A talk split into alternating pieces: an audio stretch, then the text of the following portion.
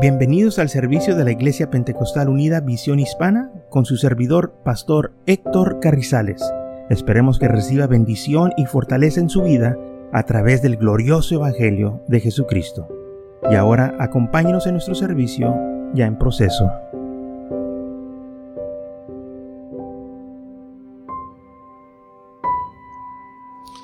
Hay muchos ejemplos que tenemos en la palabra de Dios en los cuales las mujeres fueron usadas por el Señor. Y vamos a ver algunas de ellas. Ah, por causa del tiempo, no vamos a tomar todas las mujeres que, que hay en la Biblia, pero sí vamos a tomar este, unas historias de la Biblia donde Dios usó mujeres para hacer grandes cosas. Y una de las primeras mujeres que vamos a estar hablando es de Sara, la, madre este, de Isaac. Pero también vemos de que cómo Dios usó a esta mujer. En Hebreos capítulo 11 dice la palabra del Señor esto de ella. Por la fe también la misma Sara, siendo estéril, recibió fuerzas para concebir y dio a luz aún fuera de tiempo de la edad, porque creyó que era fiel quien le había prometido. Sara, mujer de fe. Teniendo ella 90 años, concibió. Ella creyó. Vino el ángel y le dijo, Abraham, tu esposa va a concebir. Y ella primero se rió. Eh, y Isaac quiere decir risa. Y este, ella dijo, a mi edad tan avanzada, ¿podrá, ¿podrá Dios obrar mi vida? Bueno, si Él quiere hacerlo, que lo haga. Y Dios lo hizo. Dios obró en la vida de esta mujer y por eso dice la Biblia que ella creyó por fe. Dijo, bueno, si Dios lo dijo, yo lo voy a creer. Ahora, mujer de fe, Sara, recuerden, madre de Isaac, Isaac, padre de Jacobo, que fue cambiado después el nombre de Jacobo a Israel, el padre de los doce patriarcas. Entonces vemos cómo Dios usó a esta mujer. Y todo fue porque ella tuvo fe.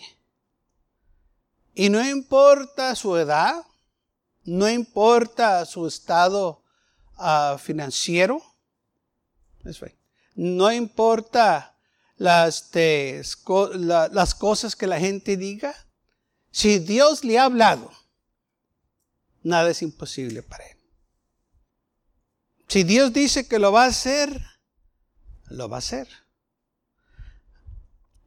También leemos en Hebreos capítulo 12, versículo 23, dice, por la fe, o sea, por fe Moisés cuando nació fue escondido por sus padres por tres meses, porque le vieron niño hermoso y no temieron del decreto del rey. Sus padres, la madre de, de Moisés, Jocabel, mujer de fe y valiente, que no tuvo miedo a esconder a su hijo. ¿Quién era Moisés? Bueno, sabemos quién fue Moisés, cómo Dios lo usó para liberar al pueblo de Israel, bien estado en esclavitud por 400 eh, años y el Señor lo usa grandemente para sacar a su pueblo de esclavitud y los lleva por el desierto y Dios les muestra su poder, su gloria y les da la ley y también les, les da este, el tabernáculo. Pero ahí no termina. Vemos también que dice la palabra de Dios en Hebreos capítulo 11, versículo 31. Estas mujeres están aquí incluidas, hermanos, en este capítulo que se llama el capítulo de la fe en el libro de Hebreos. ¿Por qué? Porque fueron mujeres de fe que confiaron en el Señor, que creyeron cuando el Señor les habló, le dijo, voy a hacer tal cosa, y ellos dijeron, Señor, yo creo que tú lo puedes hacer, y yo confío en ti. Dice la Biblia, por la fe, Raab, la ramera, no pereció juntamente con los desobedientes, habiendo recibido a los espías en paz. Raab no era judía, ella era gentil. Vivía en la ciudad de Jericó. Llegaron los espías para espiar la ciudad. Se dieron cuenta que espías israelitas habían llegado y los andaban buscando para aprenderlos. Y corrieron a este, estos hombres y encontraron a Raab. Ellos ni la conocían, pero ellos les abrió la puerta y los ocultó. Y él les dijo, hemos oído todo lo que su Dios ha hecho. Y desde que oímos todo lo que su Dios ha hecho, pues eh, nuestros corazones se han este, desmayado y, y pues tenemos temor. Y entonces ella cuidó a los israelitas hasta que ya pudieron salir de la ciudad para que los soldados de Jericó no los aprendieran. Ella lo hizo por fe. Yo dijo, yo voy a cuidar a estos hombres porque Dios ha hecho, yo he oído que Dios ha hecho tantas cosas y Dios va a hacer lo que ha dicho también con esta ciudad. Entonces, ellos le dijeron, mira, los espías le dijeron a Raab, mira, para que no perezcas, nosotros vamos a venir, va a venir todo el ejército de Israel, pero tú y tu familia tienen que permanecer aquí en tu casa. Llama a todos. Para cuando nosotros venganos, nadie perezca. Pero tienen que permanecer aquí adentro contigo. Y pon la señal fuera de, hacia afuera de la ventana, como te hemos dicho, para así saber nosotros en dónde estás y así que no venga daño a tu familia y a tu ah, este, vida. Y eso fue exactamente lo que ella hizo. Eso todo, ella, lo hizo por fe. Que estos hombres le estaban prometiendo estas cosas. Si ella creía, dijo, bueno, yo voy a creer lo que ustedes me están diciendo. Ahora, mantenga este nombre de esta mujer en mente, Raab. ¿Quién era esta mujer? Bueno, dice la Biblia que era una ramera, una mujer que pues no tenía buena reputación, ¿sabe? Eh, nadie quería asociarse con ella por la vida que vivía, una vida inmoral, una vida pecaminosa. Y realmente, pues era una mujer que este, hablaban mal de ella por los actos que ella hacía. Entonces nadie quería asociarse con ella. Era, por decir, la desechable de la ciudad, del pueblo. Mantenga eso en mente. Y dice la palabra de Dios que cuando llegaron, la ciudad era anatema toda. Cuando vinieron el pueblo de Israel, el Señor dijo, y será la ciudad anatema a Jehová, con todos los que están en ella. Solamente Raab la ramera vivirá. Fíjese, por lo que ella hizo, el Señor estaba respaldando lo que le este, prometieron estos espías, que no le iba a venir daño. Con todos los que están en su casa con ella, por cuanto escondió a los mensajeros que enviamos. Entonces José dijo, miren, no van a matar a todos y van a destruir a todos. No toquen a esta mujer y a su familia. Déjenla porque los espías le prometieron en el nombre del Señor que nada les iba a suceder. Así que es así quedó. Y cuando llegaron los israelitas, eso fue lo que sucedió. No la tocaron, no le hicieron nada. Le, este, a ella y a su familia los dejaron vivir. Y todo esto lo hizo ella, pues se le irá por fe. ¿Ve cómo Dios está usando a estas mujeres? Ahora, que se dice, pues es una mujer eh, con mala reputación, sí, pero Ahí no termina la historia de esta mujer. Ese es, el detalle. Hay más de esta mujer de, de lo que muchas veces nosotros pensamos. Y al rato regresamos a ella de nuevo. También leemos otra mujer llamada Ruth. En Ruth, el libro de Ruth, capítulo 1, versículo 16, Ruth era una mujer moabita que se había casado con uno de los hijos de Naomi. Y Naomi perdió su esposo y sus dos hijos y regresó de nuevo a la tierra de Israel porque estaba en la tierra de Moab. Y le dijo Naomi a, Ruth, regresa para atrás a tu parentela, a tu familia, este, no hay nada que yo pueda hacer por ti. Y Ruth respondió y le dijo en versículo 16, no me ruegues que te deje y me aparte de ti, porque donde quiera que tú fueres, yo iré, y donde quiera que vivieres, viviré. Tu pueblo será mi pueblo, y tu Dios mi Dios. Así que Ruth dijo, yo no te voy a dejar, Noemi. Yo sé que Dios está contigo y Dios tiene algo grande para ti. Dios, hermanos, está en control de nuestras vidas. Y lo que sucedió es esto, que en el Antiguo Testamento, cuando un hombre moría y no dejaba descendencia, su hermano o el más cercano pariente tomaba a esa mujer para que eh, su nombre no desapareciera sobre de la tierra. Y el más cercano que había eh, pariente de Noemí que podía tomar a Ruth como esposa era Boaz. Y, este, la Biblia habla de él en, en Ruth capítulo 4, versículo 5, versículo 10 y versículo 13.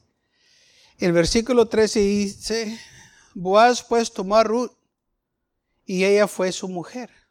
Y se llegó a ella y Jehová le dio que consumiese y dio, eh, este, le dio luz a un hijo. Ahora, Ruth era moabita, no era judía. Pero ella aceptó al Dios de Israel como su Dios. Ahora escúcheme bien esto, porque aquí me tiene que seguir si, si no se va a, este, a perder lo que le voy a estar diciendo. Porque fíjese lo que dice en Mateo capítulo 1, versículo 5. Dice así el Mateo capítulo 1, versículo 5. Salmón engendró, este, engendrado de Roab a Boaz engendró a Ruth de Boab, Obed y Obed a Isaí. Isaí engendró al rey David y el rey David engendró a Salomón, el quien fue mujer de fue mujer de Urias. Ahora, ¿quién era Boaz? Boaz fue el hijo de Raab. ¿Ok? La mujer prostituta, la que era prostituta, ella se casó con Salomón y, engendró de Raab a Boaz. O sea, cuando se casó Raab, se casó con un hombre llamado Salomón. Y su hijo le pusieron Boaz. Y Boaz se casó con Ruth la Moabita. ¿Ok? Y Ruth la Moabita dio a luz a un hijo y se llamó Obed. Y Obed se casó y su esposa dio a luz a un hijo y ese hijo se llamó Isaí. Isaí se casó y tuvo un hijo y ese hijo se llamó David, que era el rey David. Y el rey David tuvo hijos y el último que se menciona era Jesús, hijo de David. ¿Vio? ¿Cómo Dios usó estas mujeres con una era ramera, prostituta, y Dios la usó. Una era idólatra, adoraba ídolos, y Dios la usó. ¿Cómo? Porque se convirtieron. Ahora, todo esto tiene un gran significado.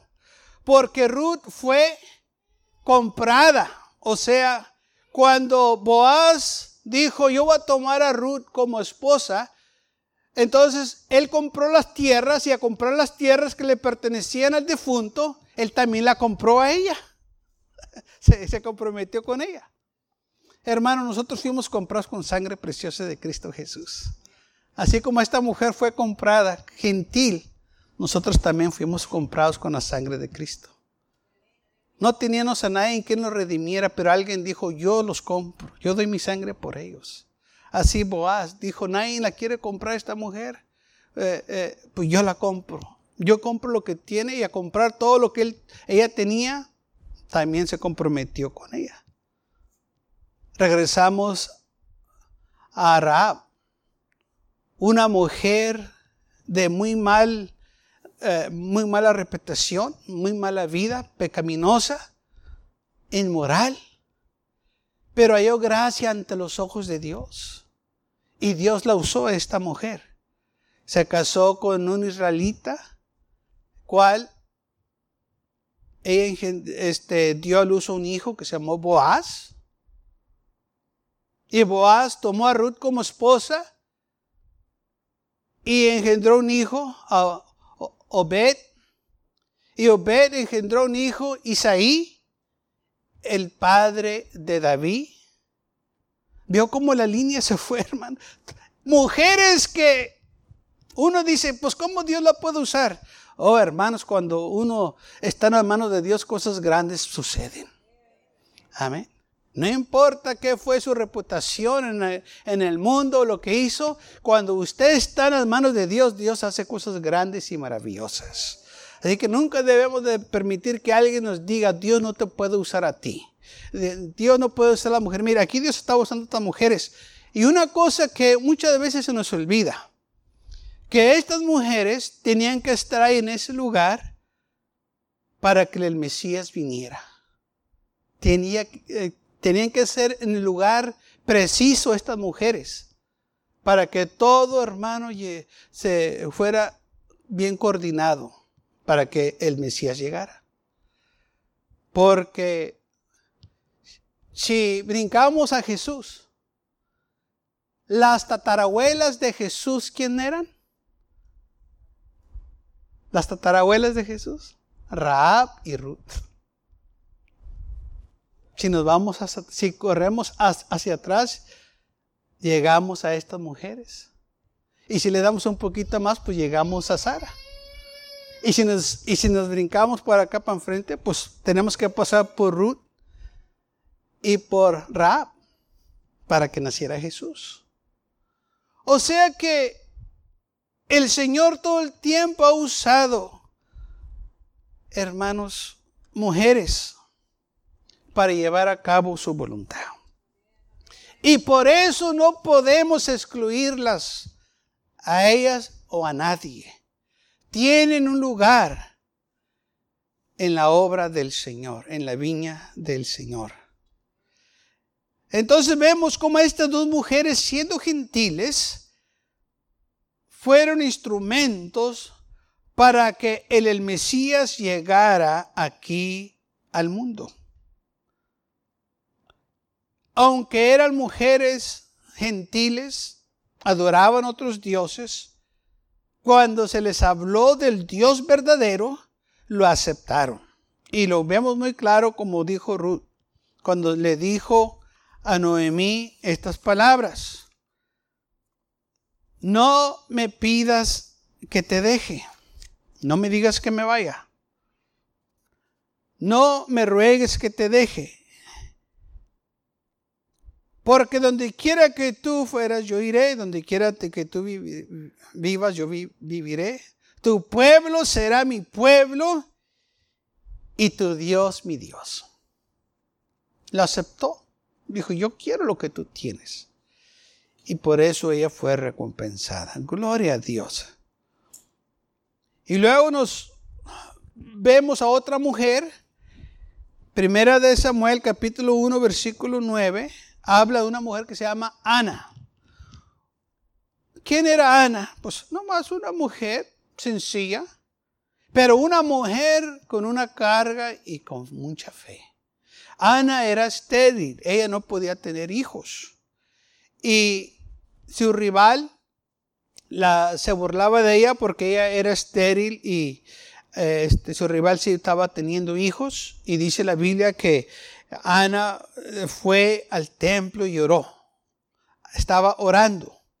Y dice en el versículo 9, y se levantó Ana después que hubo comido y bebido en Silo, y mientras el sacerdote Elías estaba sentado en su silla junto al pilar del templo de Jehová, ella con amargura de alma oró a Jehová y lloró abundantemente y hizo voto diciendo, Jehová, Dios de los ejércitos, si te dignaras mirar mi aflicción, tu sierva, y te acordases de mí, y no te olvidarías de tu sierva, sino que dieras a tu sierva un varón, yo lo dedicaré a Jehová todos los días de su vida, y no pasará navaja sobre su cabeza.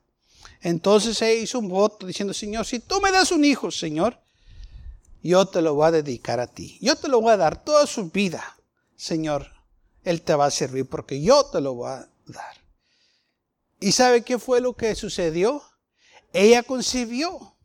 Y Dios le contestó la petición de su corazón cuando ella era estéril y Dios le dio el hijo. ¿Quién era el hijo que ella tuvo?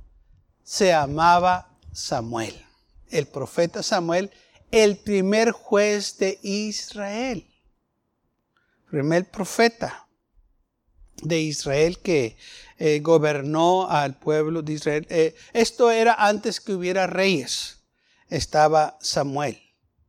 Entonces Samuel era un profeta de Dios eh, este, y vemos cómo Dios usó grandemente a Samuel. Samuel ungió al primer rey de Israel que fue Saúl y luego también en, este, a, a David lo ungió como rey.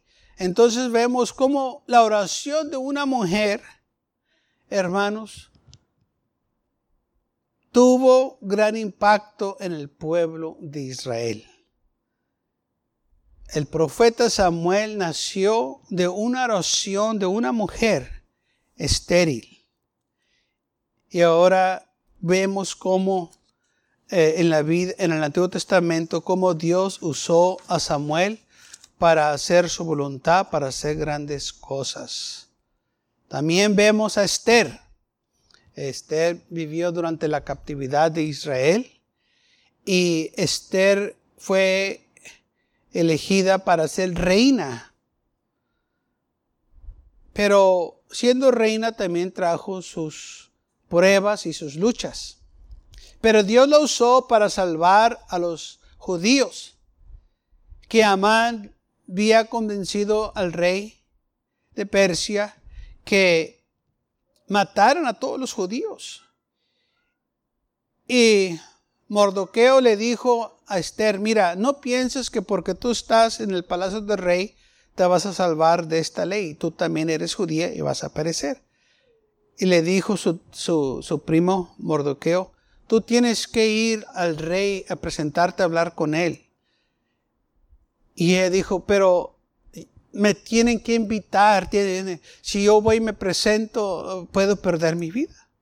Dijo, pues lo tienes que hacer. Quizás por esta razón el Señor te trajo al palacio para que nos salves. Y esa fue la razón, exactamente. Porque dice la palabra del Señor, versículo 16, que ella decidió hacer eso. Y dice, eh, ve y reúne, reúne a todos los judíos que están en Susa ayunen por mí y no comas ni bebas en tres días, noche y día. Yo también con mis doncellas ayunaré igualmente y entonces entraré a ver al rey, aunque no sea conforme a la ley, o sea, aunque él no me ha llamado. Si perezco, pues que perezca. Pero yo me voy a aventurar yo a hablar con él. Mujer de fe. Y por eso los judíos no perecieron ese día que estaba designado que los mataran, porque una mujer llamada Esther se presentó al rey y le dijo, rey, yo necesito que hablar contigo. Y cuando ella entró a la corte del rey, todos esperaban que el rey la mandara a castigar, que le quitaran la vida, pero él extendió, hermano, el septo y eh, este, ella lo tocó y, y quiso decir que el rey la estaba recibiendo y le preguntó qué es lo que desea mi reina. Y le dijo, pues te invito a ti, rey, y a, y a Amán que vengan a comer a mis este, aposentos y ahí te voy a decir el deseo de mi corazón o te voy a presentar mi petición. Y dijo el rey, está bien, vamos a ir. Y ya la segunda vez, este, Esther le dijo, porque lo quería hablar con él, dijo, mira, quiero que me perdones la vida, que, que no me mates. Y el rey no, no, sabía de qué estaba hablando. Dijo, ¿quién te quiere hacer daño? ¿Qué, está pasando? Dijo, Amán este, nos quiere matar a todos por el odio que tiene a mi primo Mardoqueo. Te hizo que pasaras la ley, que mataras a todos los judíos. Yo también voy a perecer porque por la ley dice que todos vamos a perecer. Y el rey se sintió mal porque este Amán lo había engañado. Y entonces, por la valentía de esta mujer, este, salió a luz lo que Amán estaba haciendo. Y en lugar de que los judíos murieran, Amán fue colgado y este, los judíos se les dio protección para que no les hicieran daño. Entonces vemos cómo Dios ha usado mujeres para hacer cosas grandes y extraordinarias. ¿Cómo las podemos excluir? ¿Ah? Para mí que esta mujer fue muy valiente, ¿no cree usted? que se presente el rey y, que, y que sepa, mira, si tú vas a entrar ante el rey, tú puedes perder tu vida. Más que seguro la vas a perder. Porque no estás invitado, no se te dio la invitación que te presentara, si tú vas a ir nomás así porque tú crees que eres importante. Y ella dijo, mira, yo no nomás estoy pensando de mi vida, yo estoy pensando de la vida de todos los demás. Yo tengo que hacer algo. Yo tengo que ir a hablar con el rey y decirle lo que está sucediendo, lo que me va a pasar a mí si se deja llevar a cabo esta ley que Amán lo engañó y este y todo porque odia a Mordoqueo. Eh, eh, y es lo que era, era un odio que este hombre tenía a Mordoqueo que lo aborrecía, que quería terminar con todos los judíos. Pero Dios obró usando a Esther para salvar a los judíos. Ella tuvo este, fe, tuvo valentía, una mujer valiente que se presentó, hermanos, sabiendo las consecuencias. Puedo perder mi vida, pero bueno, estoy en las manos de Dios. Eso fue lo que dijo ella. Gloria al Señor. Y cada una de estas mujeres salen en la Biblia o son mencionadas para que nosotros veamos el lugar que ellas tuvieron, hermanos en la obra del Señor. No están aquí por coincidencia, están ahí para que nosotros veamos. Eh, Dios usó a estas mujeres, mujeres valientes, mujeres de fe, mujeres de oración, mujeres que se enfrentaron, hermano, contra toda clase de oposición y vencieron en el nombre del Señor, porque confiaron en el Señor y tuvieron fe. Y podemos aprender mucho de estas mujeres. ¿Cómo es posible entonces que díganos que la mujer no tiene lugar en la iglesia? Leyendo todos estos eventos, no, tienen un lugar. Tanto mujeres como hombres, jóvenes, niños, todos tenemos un lugar en la viña del Señor. Todo está que nosotros quieramos trabajar en, el, este, en la viña del Señor. Gloria a Dios. Mujeres extraordinarias que hicieron cosas tremendas.